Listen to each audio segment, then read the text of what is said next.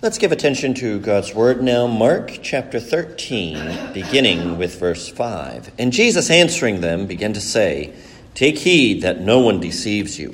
For many will come in my name, saying, 'I am he,' and will deceive many. But when you hear of wars and rumors of wars, do not be troubled, for such things must happen. But the end is not yet. For nation will rise against nation, and kingdom against kingdom, and there will be earthquakes in various places, and there will be famines and troubles. These are the beginnings of sorrows. But watch out for yourselves, for they will deliver you up to councils, and you will be beaten in the synagogues. You will be brought before rulers and kings for my sake, for a testimony to them, and the gospel must first be preached to all the nations. But when they arrest you and deliver you up, do not worry beforehand or premeditate what you will speak. But whatever is given you in that hour, speak that, for it is not you who speak, but the Holy Spirit. Now brother will betray brother to death, and a father his child, and children will rise up against parents and cause them to be put to death. And you will be hated by all for my name's sake. But he who endures to the end shall be saved." Amen. We'll end our reading there in Mark thirteen thirteen. Let's once again ask for God's help in prayer. Our gracious God and Heavenly Father, we ask that you would hear the longing, the desire, the need of our hearts. Father, we are often confused, we get distracted, we lose sight of what we truly need. But in every child of God, there is a hunger and thirst for righteousness. There is a desire to know, to hear what God the Lord will speak. There is a desire to walk in the way of righteousness. There is a desire to please and glorify our Savior. And so, Lord, behind all the chaos and conflict of our hearts, we pray that you would hear that God-given desire, that you would strengthen it, and that you would answer it today through the preaching of your word. In Jesus' name we ask these things. Amen. This is a little bit of a somber passage, isn't it? It seems kind of dark and a little bit disquieting. You think about that phrase, the beginnings of sorrows. Well, that sounds ominous because that sounds like, well, there's more to come. There's still a middle before you get to the end. And then, of course, when it talks about being persecuted, about being beaten in the synagogues, and then the knife is twisted even further, so to speak, when it talks about family conflict, about these divisions. Brother will betray brother. A father will betray his child. Children will rise up against their parents and cause them to be put to death. Well, that sounds pretty bad. If you can't count on your family to be loyal to you, to value your well-being more than whatever is going on that's causing this kind of persecution, you're in bad shape. At that point, who can you trust? Where can you turn? So this is quite a difficult, emotionally speaking. I'm not saying it's unclear, but emotionally speaking, This is a difficult, this is a disquieting passage. Now, of course, I hope you remember from last time that in approaching Mark thirteen, we have to keep three things in mind. We have to keep more than three things in mind, but for our purposes, there are three things that are exceptionally relevant. One is, it's very clear that the Lord Jesus is talking about the destruction of the temple. You notice that's emphasized in verse three. As he sat on the Mount of Olives, opposite the temple, Peter, James, John, and Andrew asked him privately. So the temple is in view while Jesus is giving this discourse. So the disciples are not going to lose sight of what is uppermost in mind. But as we saw last time, the destruction of the temple, in one way, it really happened when the Lord Jesus was crucified. He explains that to us in John chapter two. The destruction of the physical temple in A D seventy was sort of the aftershock or the consequence of that. It was the symbolic demonstration that, yes, the old order was finished. The temple had no more place, no more standing. God's purposes, God's plan had moved beyond that. But then, of course, the destruction of the old order, judgment falling in that way, judgment falling on Christ, judgment falling on the expired and now useless old order, demonstrated or said something about the end of all things, the end of the world. And so as we work through this passage, it's helpful to keep those different layers in mind so that we don't run into any extremes, and also so that we get a little bit of the depth and richness of what is being taught here.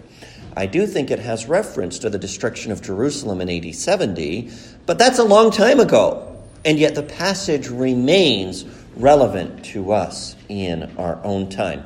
Some of the details may change. I personally do not expect ever to be beaten in a synagogue, for instance. I'm not saying I won't be persecuted in some other way, but I don't think that physical chastisement, being whacked with a stick inside a synagogue, is exceptionally likely to happen to me. That doesn't mean that something similar to that, something equivalent to that, would never happen, just that the precise details are very likely to change as time goes by and as circumstances change. Now, hopefully you also remember that I explained that the way I approach this passage, the real thing to watch out for is what the Lord Jesus tells us to do. That is what we most need to walk away from this passage understanding.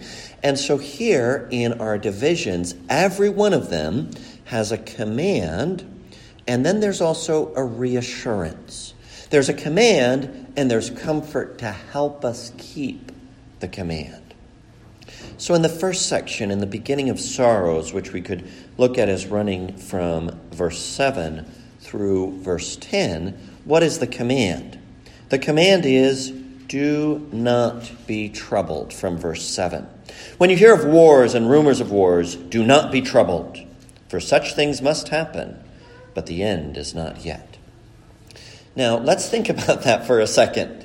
When you hear of wars and rumors of wars, do not be troubled. Is that still relevant advice? Yes, it is. Do you still hear of wars and rumors of wars? Are there wars happening now, and are there other wars that seem to be looming on the horizon? Yes, absolutely. Should you be troubled? No. The command of the Lord Jesus remains relevant. There is never a time where the Bible says, okay, now panic. The Bible doesn't say that. It says, do not be troubled. Now, that doesn't mean there's no danger. Notice how the Lord Jesus goes on. Nation will rise against nation and kingdom against kingdom. The rumors of wars, they're not always true, but sometimes they turn out to be right, at least in the ballpark. We don't get all the wars we're told will happen, but we do get some of them. The Lord Jesus is not saying, don't be worried because nothing bad will happen. Don't be worried because there will never be any war. He says, don't be troubled. Nation will rise against nation and kingdom against kingdom. However, those things are not signs that the end of the world is going to be tomorrow. As long as the world continues, there will be seed time and harvest, and there will be wars and rumors of wars. We're not going to get away from that. There's There's no effective way to prevent that. There's lots of things that could be done that would prevent it, but people aren't going to do those things. Not enough people, not consistently enough, not for enough of the time. Don't be troubled. Such things must happen, and they do not mean that the end of the world will be tomorrow. You notice he specifically says that. The end is not yet. The disciples ask him about when all things will be fulfilled, and they probably put together the end of the world and the destruction of the temple. But the Lord Jesus says the end is not yet. Now, it's not just wars. There's also natural disasters, earthquakes, various places, famines and troubles. These are the beginnings of sorrows. In other words, there are other sorrows. There's all these calamities that involve a lot of people, things over which we have very little control. They happen all the time. They will continue to happen. Those are the beginnings. They're not the end. There's more than that in terms of sorrow and trouble and distress. Well, against that backdrop, the command, do not be troubled, is a pretty challenging command to keep, isn't it? And if I said to you, don't worry, there's going to be a lot of chaos. There's going to be a lot of disasters. You are going to suffer. And that's just the beginning. Don't worry, be happy. You may wonder what in the world I'm thinking. If this is my bedside manner, maybe I need to go back to seminary and learn how to be a more compassionate pastor, right? But you wouldn't say that to the Lord Jesus. And he's the one who said, bad things will happen. Don't be troubled. Why? How can he say that? The end is not yet. There's some reassurance there. The Lord's faithfulness is going to continue through all of this chaos. He will get us to the end. We don't need to be in a panic that the end is tomorrow. I mean, in one sense, we're looking forward to the end, right? But for today, for all the chaos, for all the distress, the Lord has offered us this comfort. We don't need to catastrophize. We don't need to take what's happening now, which is in some sense fairly normal, and blow it out of proportion. Fortunately, there's more comfort coming as we move on to the prevalence of persecution. Now here in this section, the command is watch out. Watch out for yourselves. Now, it would be easy to understand that in terms of be careful, be on your guard, don't let yourself come into trouble. I don't think that's the primary reference. I don't think that's the thing that is uppermost in the intention of the Lord Jesus when he says that. He's not saying make sure you avoid being persecuted. He's saying be on your guard that persecution doesn't push you in the wrong direction. Watch out for yourselves. They were, they will deliver you up to councils. You will be beaten in the synagogues. You will be brought before rulers and kings for my sake, for a testimony to them. And the gospel must first be preached to all the nations. The command is watch out, be on your guard. Persecution will come in one form or another. And persecution has a tendency to make us be quiet, to make us keep our heads down, to make us be discreet, to silence our testimony to the truth. But what is the purpose of being brought before councils and haled before the synagogue authorities? It is precisely for a testimony to them, precisely so that there will be an opportunity to share the word of God with the people who are doing the persecuting. Notice the mindset that the Lord Jesus is inculcating here. Should we be quiet and keep our heads down in order to avoid persecution? No. When we are brought up on charges, when they're ready to kick us out of the synagogues, figuratively speaking, that's an opportunity to speak up. We often wouldn't look at it that way. It is interesting, that mention of being beaten in the synagogue, the way the synagogues did their discipline. If you did something you weren't supposed to, they could kick you out of the synagogue and then nothing else happened except you'd been kicked out. Or they could beat you with thirty-nine whacks with a stick and you could stay in the synagogue. So at this point, it looks like people are choosing to stay in and taking their beating, taking their lumps, so to speak, and remaining. But they were not going to be quiet. And so, of course, ultimately, you would get kicked out of the synagogue. If you got beaten and still continued to do what they'd beaten you for, well, at some point, they are going to expel you. You remember this happened already in John chapter nine, where they kicked the blind man out of the synagogue and where his parents refused to give answers to the questions because they didn't want to be kicked out of the synagogue. So there is persecution that will happen, even before kings and governors. So now he's not just thinking about in terms of within Judea, within the land of Israel, within the Jewish system and setup, but even outside. And you can see all of that verified in the book of Acts, can't you? Where they encountered hostility and persecution from the synagogue and then also from the civil authorities. Well, what's the encouragement here? Well, I think you have it there. You will be brought before kings and ruler, rulers and kings for my sake. Why is this happening to us? It's happening to us for the sake of Christ. There's a meaning, there's a value, there's a purpose to it. And more specifically, it's a testimony to them. The gospel will be preached to all nations. So this command to watch out for ourselves tells us we need to watch out for ourselves, that our goal, that our desire is for Christ and his gospel to be preached, that we are willing to work and to sacrifice and, yes, to suffer for that goal. Now, if we don't care about that goal, then this reassurance, this comfort does nothing for us.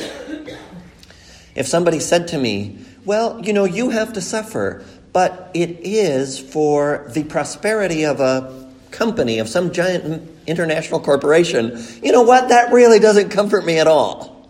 If you say you're suffering so somebody else can get rich, that's not helping. That's not encouraging me. That's not motivating me to persevere and to endure. But if you say your suffering contributes to the witness of the gospel, okay, now we're talking.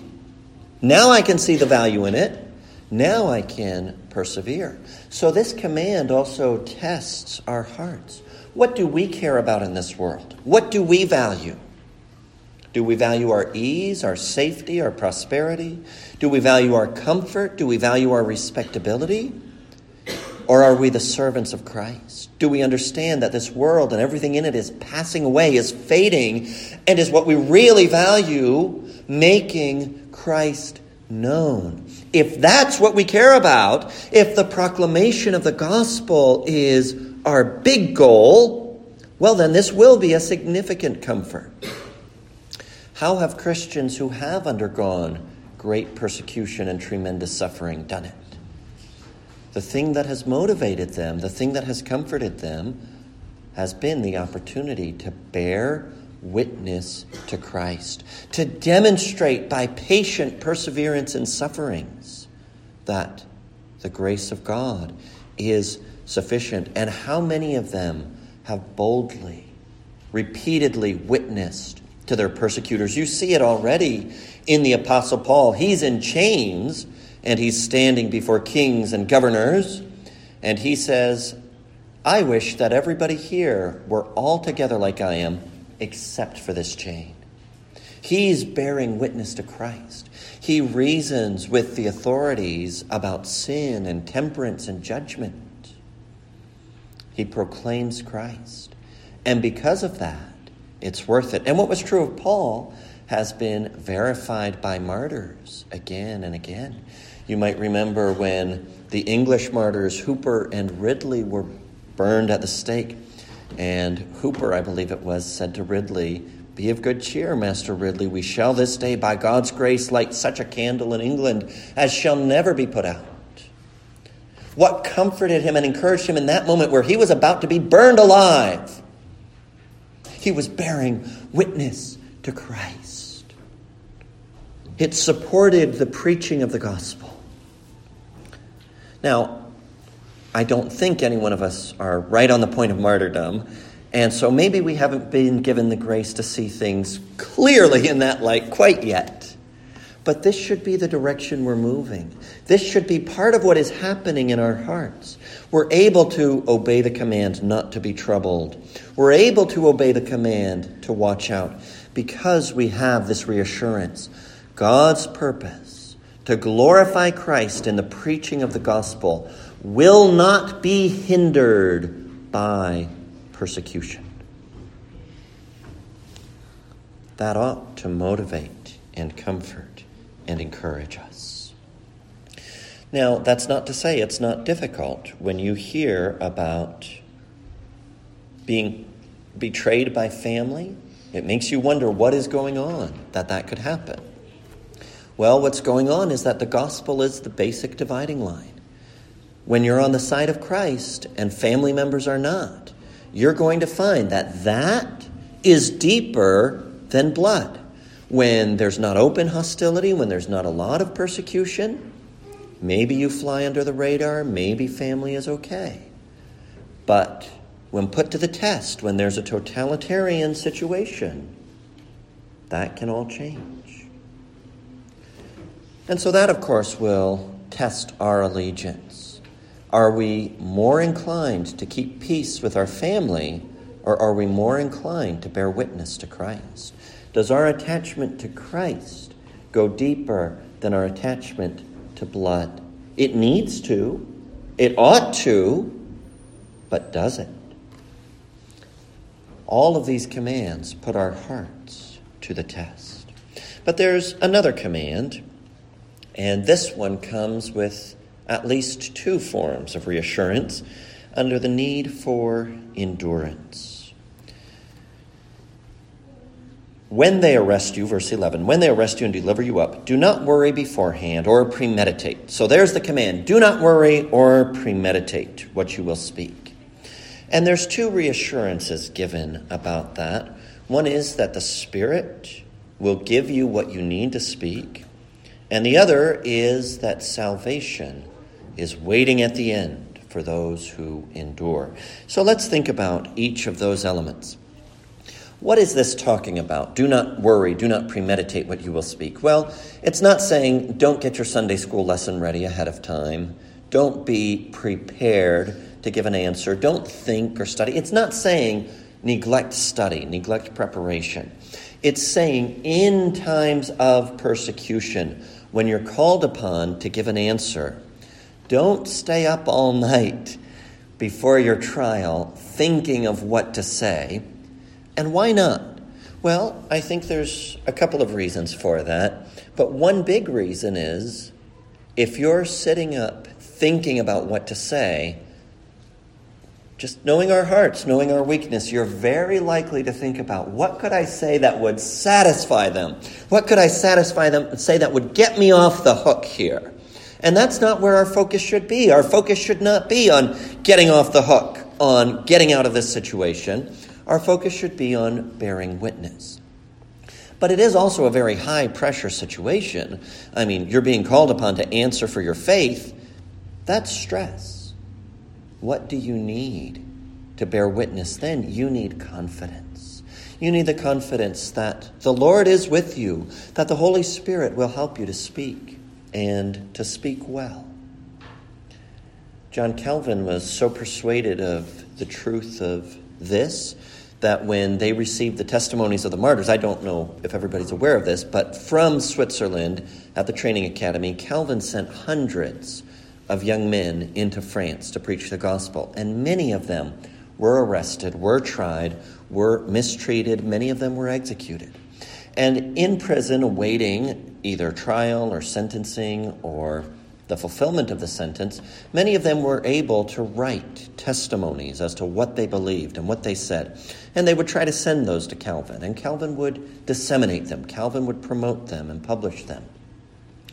And even though he was Calvin, and even though everybody would have accepted if he tweaked or edited their statements a little bit, he didn't like to tweak or edit them because he felt that the Holy Spirit had given them what they ought to say in their specific circumstances of being persecuted, based on this verse and the parallel passages. So in times of persecution, when family turns against us, when authorities frown upon us, when beatings and even worse are really live options for us, what's our confidence? What's our help? That the Holy Spirit is with us. That he will help us to know what to say. Indeed, that he will speak through us so that it's not even us really talking. It's the Holy Spirit taking over and helping, enabling us to bear witness to Christ. Now you might think, hold on a moment, this is specific to that period of persecution, right? That doesn't apply to all times. Well, we're not talking about the inspiration of the Holy Spirit in the sense that produced Scripture, first of all. But second, this is a general principle, and that's pretty easy to prove. Mark gives us this guidance. Mark gives us this instruction here in context of the disciples' question about the temple being destroyed.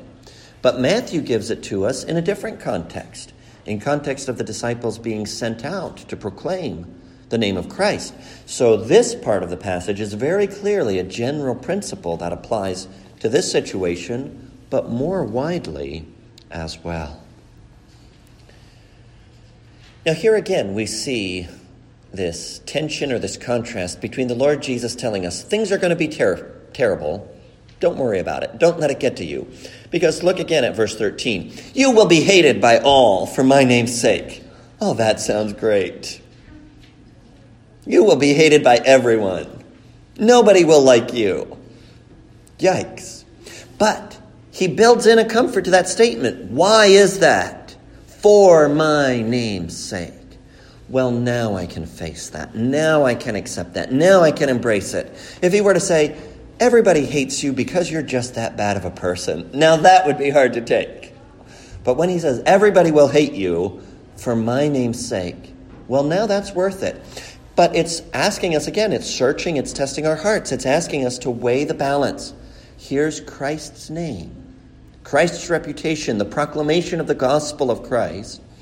Here's being universally despised and rejected. Which weighs more? Which counts for more in your heart? Is it even a question? Can you doubt? The being hated by everybody flies up. It's light. It's worthless compared to the name of Christ. And then he adds this other reassurance. He who endures to the end shall be saved. Now that is part of the general principle. That's part of what's given in Matthew in a different context. And so you can relate it. Those who cling to Christ to the end. To the end of what? Well, to the end of persecution. To the end of their lives. To the end of the world. Whatever it may be that falls upon you. To the destruction of the temple in Jerusalem. If you persevere to the end, you will be delivered. Does that mean none of these bad things will happen? No, you'll still get a beating in the synagogue. Your family will still betray you. You still will be hated by everybody. Those things are coming. Those things are going to happen. But there will be deliverance. It's not deliverance from experiencing bad things. It's a deliverance from out of them into something greater, into something bigger. Salvation is there at the end of endurance. Now, he's not saying you have to endure to the end to earn your salvation. But those who have been saved, those who have been brought into communion with Christ, well, they're not going to fall away. They're not going to give up before the end. They will endure to the end. So these are the commands. Do not be troubled. Watch out. Do not premeditate. But also the reassurances. The end is not yet. The gospel witness will be given. The Spirit is with us. And the end of all of this, the outcome is the experience of salvation, the joy of entering into the triumph, the victory, the glory of Christ without end and without mitigation. Amen.